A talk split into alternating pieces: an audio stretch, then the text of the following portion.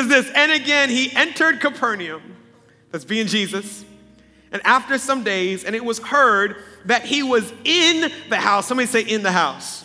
Come on, somebody help. You remember that show? LL Cool J. It was a really good show. I'm so mad I got canceled. Anyway, Jesus was in the house. Focus, preacher. Immediately, many gathered together so that there was no longer room to receive them, not even near the door. And he preached the word to them. Then they came to him, bringing a paralytic who was carried by four men. Come on, somebody say four men. Baltimore, somebody say four men. Not three, not two, it's four of them. And when they could not come near him because of the crowd, they uncovered the roof where he was. So when they had broken through, somebody say breakthrough. That they let down the bed on which the paralytic was lying. And when Jesus saw their faith, he said to the paralytic, Son, your sins are forgiven you. Father God, we're grateful. God, we're thankful that we're standing here. God, because you've made a way, you move mountains. God, you heal bodies. God, you bring breakthrough. God, we thank you that you're in this moment right now, whether we're sitting in our living room or we're sitting in a church building. God, you have a miracle with our name on it. So, God, we're leaning in with anxious anticipation to see what you have to say to us. Speak through me in this moment. In the matchless name of Jesus, we pray. Amen and amen. Somebody shout, Amen. We are uh, starting a brand new series today called It's complicated. It's complicated. Every February, we pause and we take time to preach on relationships. We've been doing this for the last 10 years. And I don't know why it is this way, but our relationship series is by far always the favorite series of Destiny Church. Y'all like talking about relationships more than you like talking about the cross of Jesus Christ. I don't know how I feel about as a pastor like that. I don't know if that's where we need to be, but that's just where we are. And I was kind of just thinking, why is this the most viewed, most shared, most invited series of the year? And it, it just struck me partially because it's just hilarious and awkward. If you've ever been to a Destiny Church series on relationships, there is no telling what you are going to hear. We are going to talk about sex in church, and that's just weird and that's awkward. I'm a grown man with two kids, and I'm still waiting on the talk from my dad about the birds and the bees. It's just, it's coming in church, it's not coming at home. You love this series because this is where I get to tell your husband what you wish you could tell him. You're going to make this message, Pastor, give it to him, or, or, or your wife, and don't worry, I won't disappoint. I'm a, I'm a, I'm a, I'm a go right for it. It's also a series, I think, because some people think that, man, if Pastor preaches this right, then I'll be able to ask her out. This is my moment. I'm going to shoot my shot. I got. Do y'all know Destiny Church is known for having single women? Like literally, I can't tell you how many guys. y'all got women at the church? Oh, okay, I'm coming. I'm coming. I'm coming. I'm gonna check it out. You might. That's real messed up, Pastor. Well, at least they're not looking at the club. You got a lot better shot of finding a good woman in church than you do at the club. I can't tell you how many people say the only reason I'm at this church is because of relationship my boyfriend brought me or my girlfriend brought me. I didn't really want to come to church, but they dragged me and said if they're going to love me, they got to love Jesus. And we actually broke up, but I fell in love with Jesus in the meantime. So I'm here to stay. I don't know what it is, but there's something about relationships that it's just entertaining. We love to talk about them. I think another reason why it's our favorite series is because relationships are just an area where everybody hurts at some point in your life. Why is it that relationships are so painful? It may be with a spouse, it may be with a child, or there's a strange relationship or a loved one, it may be with a friend, or maybe it's just the fact that I don't have the relationships in my life that I wish I did. I feel like I'm there for everybody else. I feel like I have everybody else's back, but when it comes time for somebody to have my back, there's just nobody there. But for some reason, that's where a lot of our pain rests. And hear me, wherever your pain is, is where Jesus is. The Bible says that He is close to the brokenhearted, and you have to believe me. God has an answer for every single relational problem that you face. You have a 100% chance of success if you decide, I'm gonna do it God's way. Somebody shout, Amen. I, I can't tell you why relationships are so complicated, they're convoluted. I have a couple of guesses. I think one of the reasons why relationships are so complicated is because of this guy. I'm like that, that, that uh, grouch thing. I'm, I'm just a little bit messed up. And so are you. Part of the reason why they're complicated is because we've got issues. Another reason why it's so complicated is because the person you're in relationship with, they've got issues. Don't say amen. Don't nod, just look straight ahead. Another reason why relationships are complicated because those people who raised you, called your parents, they'd have messed you up. they had issues. And then life is just, ugh, it's a lot, stressful. Here's what I'm trying to say there is really no one reason why a relationship is contentious, it's complicated. You ever seen two people arguing and they're, they're just emphatic that they are right and they know that they're right, so they're not letting any ground down? Like, I know that I'm right. You can have two people in an argument and they have completely different views and they're arguing their view and they can both be right. And here's why because there's never one factor to a problem. It's always multiple issues and things that are going on that are creating that issue. So, for the next four weeks, we're gonna try to uncomplicate some of the relationships in our life. How do I get it to a place where it's back to being simple, where it's working again? Now, unlike normal series, we're not going to spend the entire four weeks on romance. It's not going to be like sex today and communication next week and marriage a week after that and all that other good stuff. Next week, we will be talking about romantic relationships because it's Valentine's Day on a Sunday. Like, how often does that happen? So you could start your whole date plans and all that kind of stuff started in church you have a better chance of it being a good day if you start it with Jesus. But we're going to dive into how, what about our relationship with our kids? How do we raise godly children? So many of us were pursuing that blindly, not knowing what God's word says. And then we're going to end this series out the last week. I'm going to help you figure out what the biggest issue in all of your relationships are, which is you. Oh, tough crowd. It really is you. You ever thought this? Every relationship in my life, there is one common denominator in them all, and that's me. They, they don't even know each other, but they all know me. And if I have an issue in two and the other seven are great, then it's those two people. But if all of them are just, ugh, it's this guy. But today, I want to unpack and I want to start off just talking about friendships talking about the people that God has placed in our lives for a particular purpose. In this passage that we're reading in Mark chapter 2, we find a somewhat popular story about a man who was paralyzed. This man had four friends. Somebody say four friends. Come on, Baltimore. Somebody say four friends. He had four friends, and somehow they heard that Jesus was in a house. And they said, if we can just get you to the house where Jesus is, I know that he can do something about your situation. Let me digress for a second. My prayer, Baltimore County, is that you would become a place that the community knows that Jesus is in that house. Come on, Columbia. My prayer is that this building would become a place that is known in the community that Jesus is in the house. And I don't know what you're looking for out there. You may not be able to find hope or healing or freedom out there there, but if you could just get in the house, everything you're looking for is found in that house. I don't know if you realize this, but there's not a lot of places that you can go and find hope right now. There's not a lot of places you can find and go, go and find joy right now. The best thing going on in America right now is GameStop. When GameStop is the best thing happening in your country, you know we is in trouble, people. We need Jesus in the house. Found out that Jesus was in the house, and these four friends, they, they carried that paralyzed man. Bible doesn't tell us how long they carried him. Could be a mile, could be two miles, could be three blocks. But when they finally got to the house, instead of relief, we can now bring them to Jesus, they were faced with discouragement.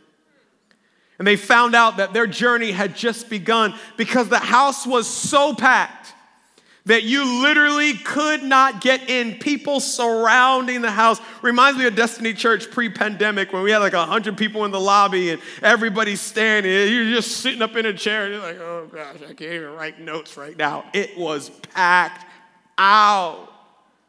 here's the thought that crossed my mind What type of friends that when they see an insurmountable barrier, have the idea, let's climb on the roof and cut a hole? Like, what kind of messed up people think it is okay to scale somebody's roof, to vandalize property, just to get that friend to Jesus? And I have a simple question for you today. Do you have four people in your life that are so loyal and committed to you that they would carry you to your breakthrough in Jesus, regardless of the barrier that stands in the way? I don't need you to open your Bible. I don't need, I, you, you probably could just figure out by scrolling through your text messages. Do you have four people that are so committed to God and so committed to you that they will carry you through any situation, over any barrier, just to get you to the feet of Jesus. Because I, I feel like in the, in the society 2021, because of social media and all this other kind of stuff, we are more connected than we have ever been before. We have thousands of people that are following us on Instagram and they're Instagram friends, which I still don't know. Is that real or not? You ever have somebody walk up to you, I follow you on Instagram. And you're like, cool. What does that mean? Are we friends? Are we not? Are we cool? Where does this go from here? We got half of people on Facebook that we've been stalking since middle school. You still single? You still single? You still single? Just, just checking. Need a backup plan. And now everybody got TikTok and they think they could dance. If you couldn't dance before you had a camera and before you had a spotlight, what makes you think now you can?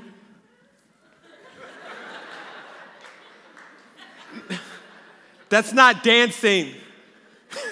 And now everybody got a clubhouse. I've been waiting my whole life. I've been telling my dad, I want a clubhouse. Want a club. I'm a grown man, moved out. I finally got me a clubhouse. We out there talking about the same foolishness we were talking about in Periscope. It's the same thing, just with a different name. It's gonna be gone in like 15 minutes. We're more connected than we have ever been in society, but yet more isolated than we have ever been. Because if I need somebody to jump in a clubhouse with me, or does people Snapchat anymore? I'm just, I'm, I just, I decided Instagram's all that I can understand, and everything else I'm gonna leave it to Jesus. But we have all these people we can touch. But what happens when life hits? Like, let's not talk about a storm, let's talk about a victory. What happens when you get that promotion that raises your income 35%? And you pick up your phone trying to figure out who would be happy for me and not jealous of me. You put your phone back in your pocket because you don't have four people that you can text, even people with your same last name, that would be as happy for you as if it was their own victory. I find most people, our life looks like one of two scenarios. I got, I got, some friends. Friends, can y'all come help me? I've just decided today that I am going to be a paralytic. All right, all right. Pray for your pastor because I'm not paralyzed right now, but if this goes wrong, I could be. All right, all right. We in there? We good? Got all these different people. And here's the problem sometimes as we read scripture it's hard to contextualize because we read it so literally. So we see someone who's paralyzed and we're like, oh, I'm so glad he had friends, but got nothing to do with me because my two feet work. I don't need anybody to carry me. Not realizing that most of our paralysis doesn't happen physically, it happens emotionally. Most of us, it's not my legs that are broken, it's my hope that is broken. It's not my leg that's broken, it's my vision for the future, the vision for the destiny that God has for me. And we find ourselves kind of like this I got a whole bunch of people around me, and we would consider ourselves friends. I met you at a work conference like what, three years ago? We kind of just hit it off. And, you know, we've just been connecting, vacation together. We were flirting on words with friends like 12 years ago, and I just figured, hey, let me just, am I the one that flirted on words with friends? Is that a pastor thing? Or maybe it is. All right. Keep preaching. Go on. All right. Back to the message. He's my golfing buddy. He, by the way, he can't play golf to save his life. If it was like make this putt or die, I'll see you and pray for your pastor. But we have all these people around us. And so here's what happens when you preach a message like this people get offended Because they're like, Pastor, what are you talking about? I got friends. I got coworkers. I got people. I could borrow money from them. They ain't even gonna make me pay it back. I got people. You have people. You may have people that can carry you to a club. They ain't got no problem carrying you for some drinks. But do you have four people that can carry you to the feet of Jesus? Let me tell you something. Let me I got people that can carry me on a guilt trip. Like, they're travel agents for guilt trips. I have people that can carry me away in offense. They can carry me away in anger. You want to cuss somebody out? I'm going to cuss them out for you. I tell them they're trifling. We have people that can carry us, but can they carry us to the feet of Jesus through any breakthrough to the point where we accomplish all that God's called us to accomplish? Well, he said, I, I, met him at a work conference like three years ago, and he loves Jesus. Like he goes to church in his city. So would you mind carrying me to Jesus? What? Come on now. You, you're a friend with a word from God. Could you, could you, I didn't even tell you what I needed. My man. Hey, yo, let's play golf, man. I just need to talk. Yeah? I can't even remember. That's fine, because I don't even know where I met you anyway. Keep walking. when we look around, we're surrounded by people, but we're not surrounded by loyal covenant friends that can actually carry us to the feet of Jesus. I, I, preached a message series, this is probably about five years ago, and it was called This Doesn't Apply to Me. And the whole idea of this message series is most people listen to a message from the lens of that's not my issue. That's not my problem. And that's why 50% of this room right now is saying amen. Because your amen is, Pastor, you better tell them. Tell them they broke, busted, and disgusted, and all their friends are ratchet. Tell them they ain't like me. I got a covenant friend, Pastor. Boy, we got saved freshman year, filled with the Holy Ghost sophomore year, and we've been loving Jesus together. I got a covenant friend. Yeah, you got one. And guess what I've discovered? One covenant friend can't carry me nowhere. Would you mind? One, one of you people, can you, can you carry me to Jesus? Whoa, whoa, whoa. You trying to kill me? You may have one person to encourage you, but we're not talking about encouragement. We're talking about carrying you to breakthrough. Don't worry, I got two.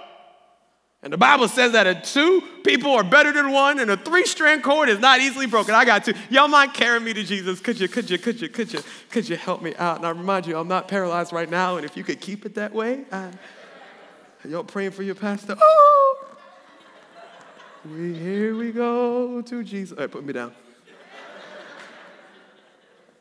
Here's the thing two people can carry me like two feet. But one of the things that we don't realize is breakthrough takes a lot longer than we think it does. I'm not asking, can you, do you have someone that can encourage you on your off day? The day that you're just thinking about, it's not a great day.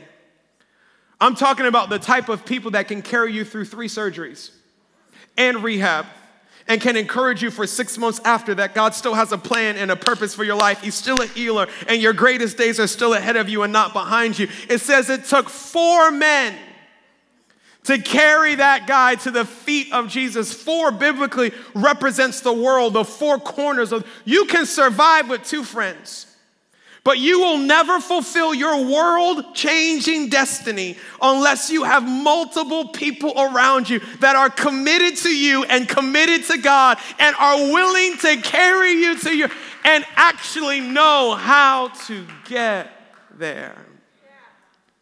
I'll be honest with you.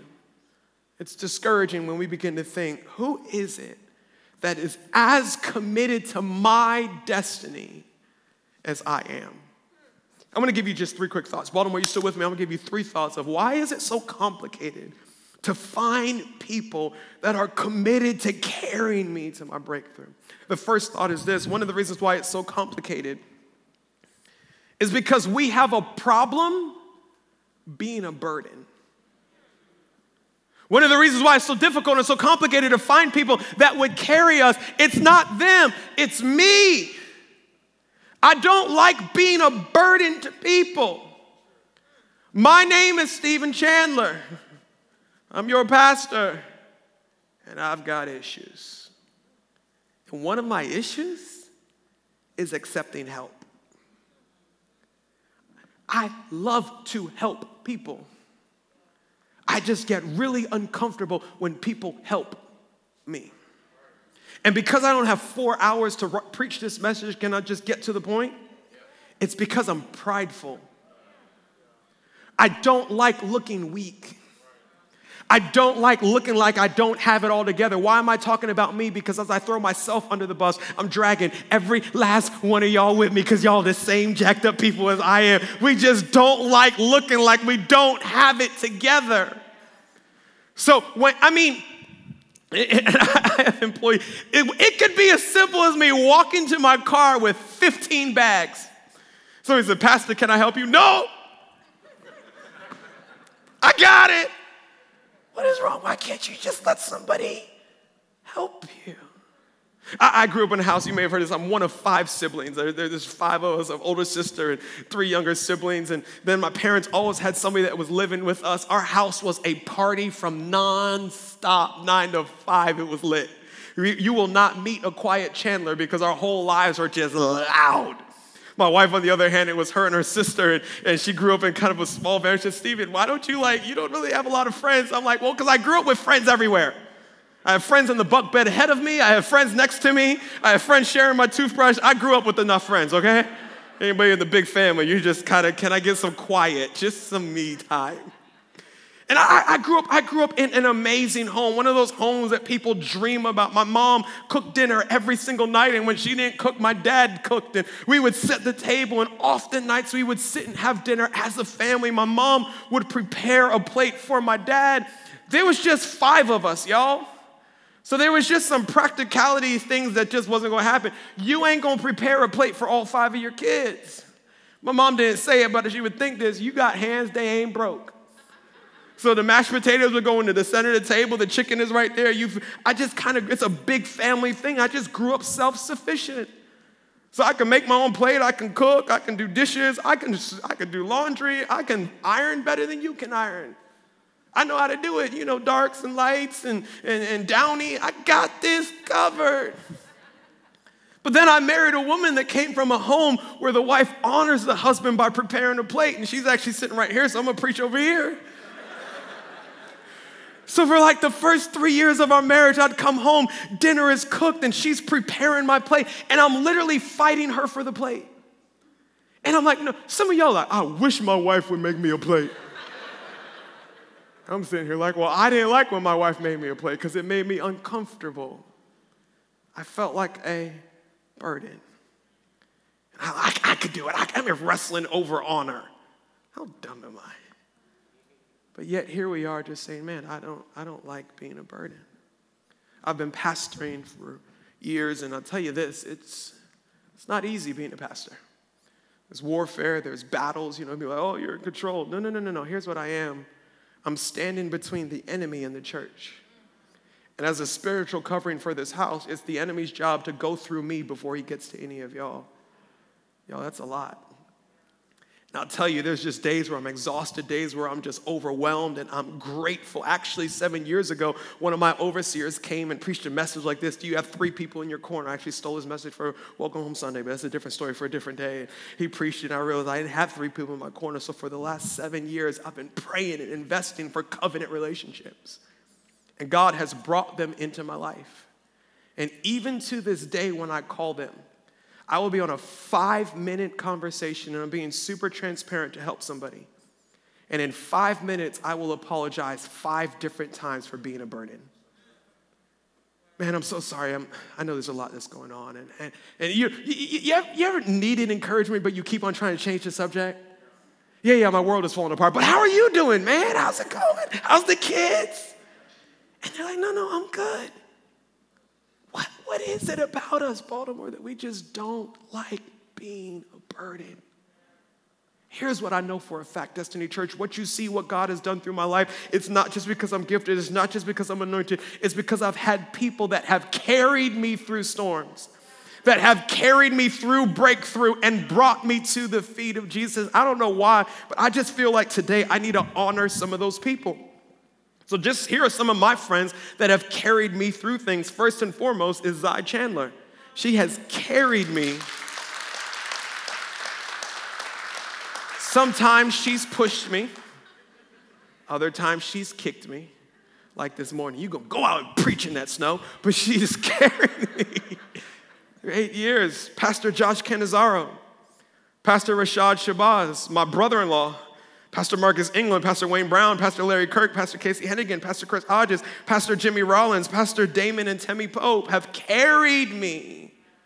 And I would not be here if I did it, and I'm still working get over myself and be okay with not being okay and allowing somebody to go. Here, do you know if you don't share your burdens, you're keeping other people from being Christians? Because part of being a Christian, Baltimore, is carrying each other's burdens. In Galatians chapter 6, verse 2, it says this help each other's, help carry each other's burdens. In this way, you will follow Christ's teaching. That's why this Lone Ranger Christian, all I got is me and King Jesus, I don't need no one else. It's not biblical. You can't be a faithful follower of God by yourself. There's about 60% of the New Testament that you cannot fulfill without another person. Part of it is saying, hey, you need to carry each other's burdens. One of the reasons why we don't like to share our burdens is because we've carried other people's burdens. And we know how much drama filled anxiety that person has dropped on our life and we know how we judge them. And we're like, I don't want anybody to look at me the way, come on. Everybody has that one friend that has not had one good day in their entire life. Every time you tell them, like, Eeyore, let me tell you what happened today. The world is coming to an end. And you're like, I am not gonna be that person, so I'm gonna pretend like. But here's the thing we have a, a non biblical definition of carrying burdens. I was thinking about this analogy, and it would not work in 2021 because nobody actually picks up groceries anymore. Everybody gets on your app and somebody else carries them to your doorstep. But let's say this like 1987, back when old ladies and old men would take groceries in the house and someone would actually help them. You can't do that today. You see somebody struggling, hey, can I help you? Like, no, psst, get away. That's 2021. But back in the day, we're in Mulberry and Imagine you're walking by someone's house and they're struggling with groceries and hey, can I help you? And they say, yeah, thanks so much. It's so sweet. Would you like to come in and get some cookies?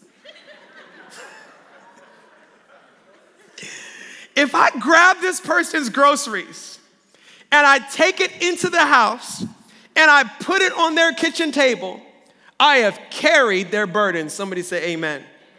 If I grab that person's groceries and their door in their kitchen is that way, and I go this way, I put them in my car, I get in my car, and I drive off. I have now stolen that person's burdens. Some of us, when we say we're carrying someone's burdens, what we've actually done is we've stolen that person's burdens. We've taken on their offense as if it were our offense. We've taken on their anxiety and their worry as if it's ours. We've taken their burdens as our own and we've held on to them. Here's what it biblically means to carry someone's burdens you take them to the feet of Jesus and you drop them there. Cast all your cares upon Him because He cares for you. So, because we have this misunderstanding of caring some, no, no, no. We're not asking, are you going to find someone who's going to be depressed with you for the next 12 months? No, we're asking, do you have someone that can carry your depression to the joy of the Lord and allow God to do what only He can do? I need people in my life that can carry my sin to the cross of Jesus Christ. For so many of us, we do one of two things we either hide our sin or we share it with what I call sympathizers.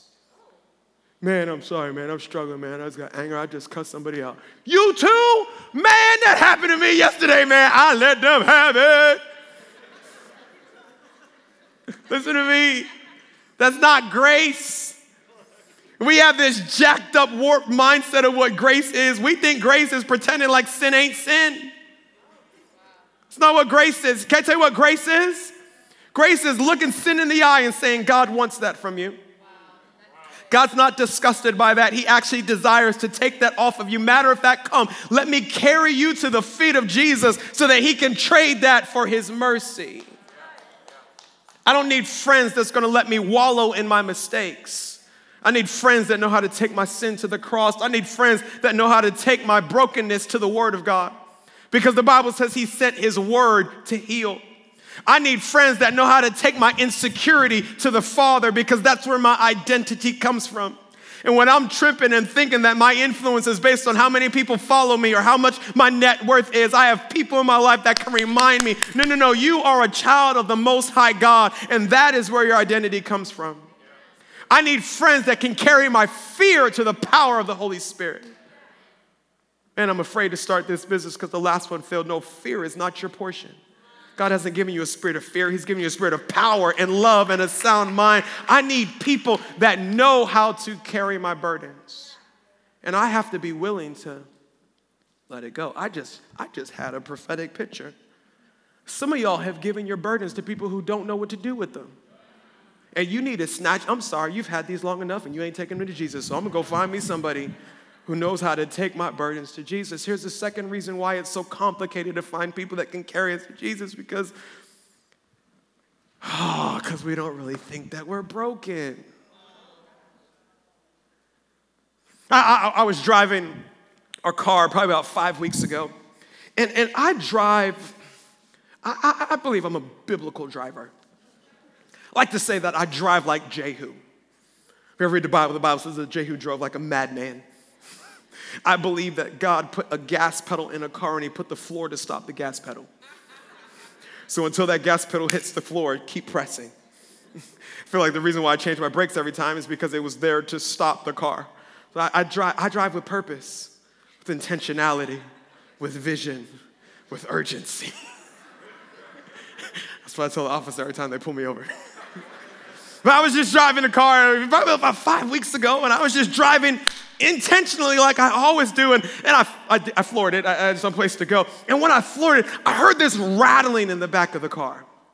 And I don't know if you've had as sketchy a past with cars as I have, but I've spent a lot of my destiny on the side of the road waiting for a tow truck to come and get me to continue on in what God's called me to do. So as soon as I heard that rattling, if you've ever had car trouble, you know there's just this nauseous pit in your stomach where you're like, I had financial plans in 2021 and fixing this car was not one of them.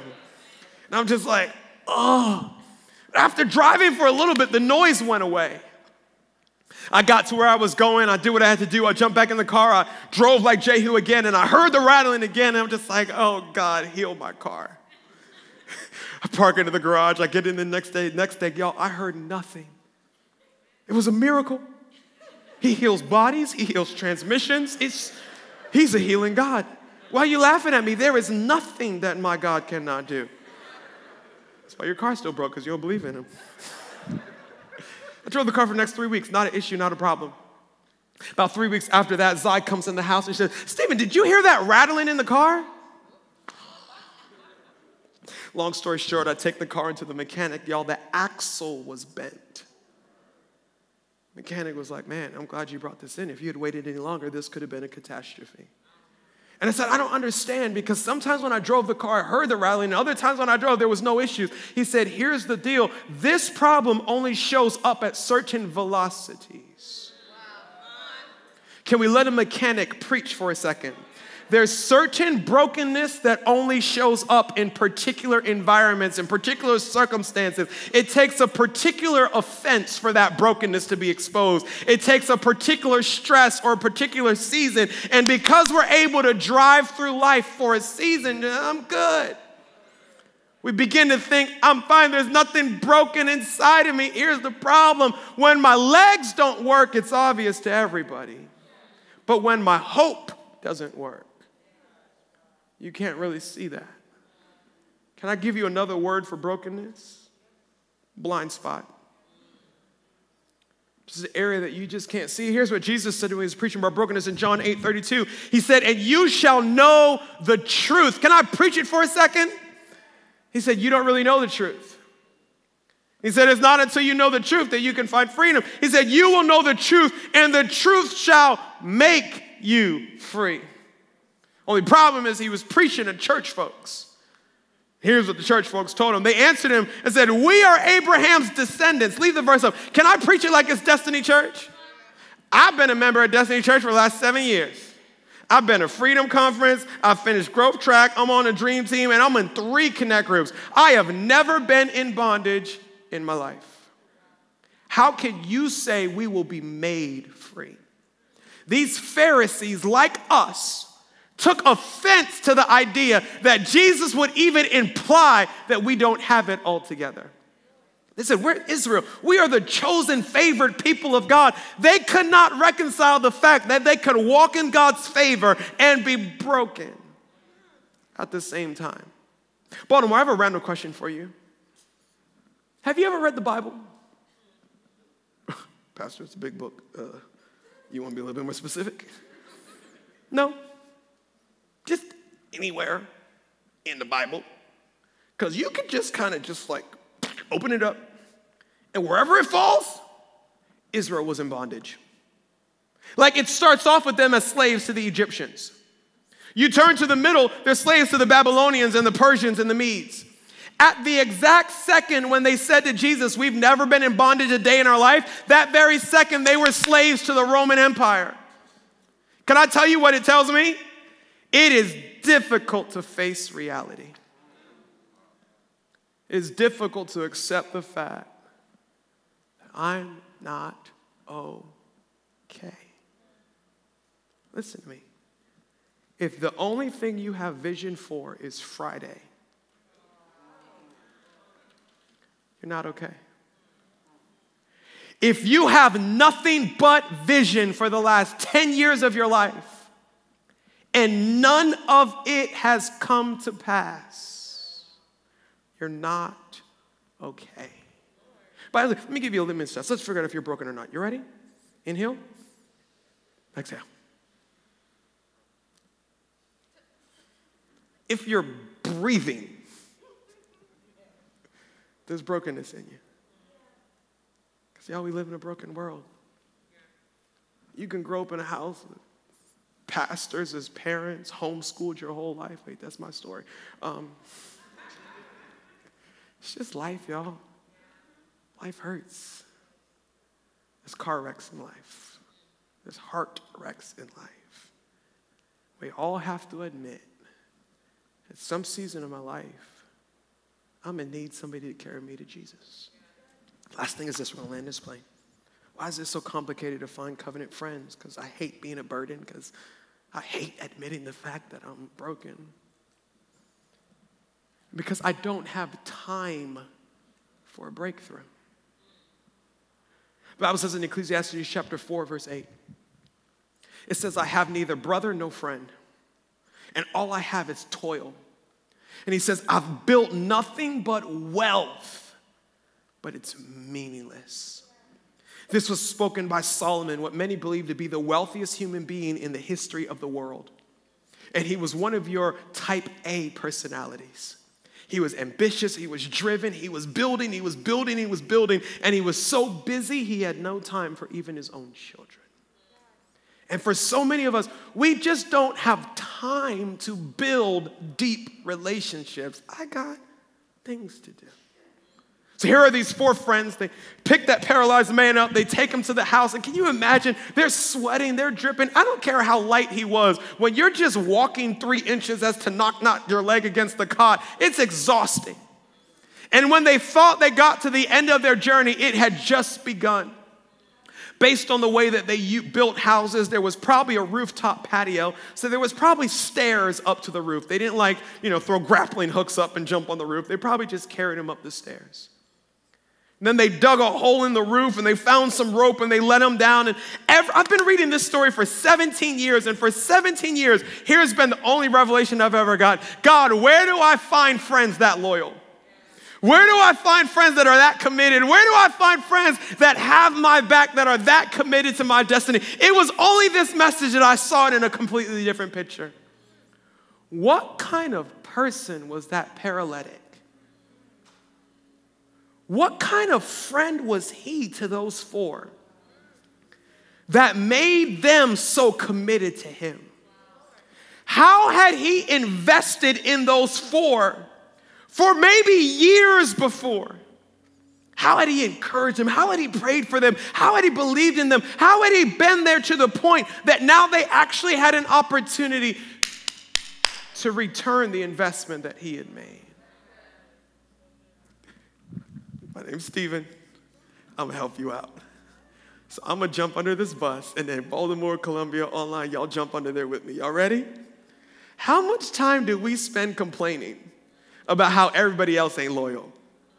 Come on, you ever thought about that? Man, I look around I just don't see anybody like that. I don't see people that love Jesus. I'm the, like, like we're that prophet of the last. I'm the only one who still loves Jesus. I'm the only one that actually honors my people. I'm the only one, man, I mean, I'm loyal to everybody else. I'm not quite sure about that. Could it be that we're reaping a harvest of our impatience that we've sown into other people? Our disloyalty that we've sown into other people? And if I want to find people that are more committed to my destiny than I am, then maybe I need to be committed to other people's destinies more than they are. And it starts with this most of us don't really believe that we need anybody else. Like, you know, there's your church belief, and then there's their real belief. Most of us really believe I get it done by myself. And if you spiritual, greater is he that is in me that he that's in the world. I got Jesus. I got all that I need. Here's what Jesus said He said, when he saw their faith. There is no record in this story of that paralyzed man ever speaking. Jesus looked at the faith of the four friends, and when he saw their faith, he said, Your sins are forgiven. And matter of fact, just because I know everybody's wondering if I'm gonna leave you like that, pick up your mat, get up and walk. I'm gonna heal your soul and I'm gonna heal your body. Watch this. There are certain breakthrough that can only come when you got friends believing with you. I don't know why it is, but God just doesn't have a lot of respect for isolation. There's something about community that moves the hand of God that one person by themselves can't do. Matter of fact, he said, if two or three of you would gather in my name, I promise you I'm gonna show up. He never said that about getting together by yourself. He said, if two or three of you can agree on anything, I'm gonna talk to my dad and it will be guaranteed to be done. He says, if you can come together in unity, I will command heaven to bless you. There are certain levels that your business will never get to if you're the only one believing for its breakthrough. There's certain influence that you will never have if you're the only one that's committed to it. You need a community of faith. You're going to see all that God has for you. So I'll be honest with you, I'll tell you how I got covenant friends, and I think it'll work for you too. I started committing to people the way that I wanted them to commit to me. I started leaving a little bit of my energy, not just to build my dream, but to build other people's dreams. Me and Zai, we actually had this conversation probably about three or four years ago. We said, which are the friends that we want to treat like family? That when their kids have a birthday, they're going to hear from us. And when they have a victory, we're going to get on a plane and we're going to go to them. And when they have a sorrow, we're not just going to send them a card, but we're going to get on a plane and we're going to go carry that burden. Who are the people that we want to commit to the way that we want them to commit to us? We made a decision. We're going to invest time. Covenant relationships don't happen in six weeks. You could have a divine connection with someone, but you still got to build it. And can I give you the most difficult one? We made a decision I'm going to sow seeds of vulnerability. That I'm gonna stop being fake. I'm gonna take off the armor. I'm gonna tear down the walls. Hey, my name's Stephen Chandler. I'm gifted. I'm anointed.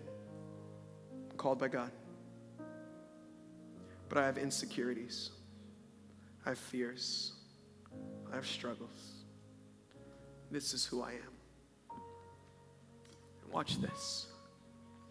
When you decide to invest on the level that you want to reap a harvest, I promise you ain't gonna be four people. It's gonna be like seven, like 10. You trip and fall, and people are gonna be fighting to help you up because of the way that you've invested in their life.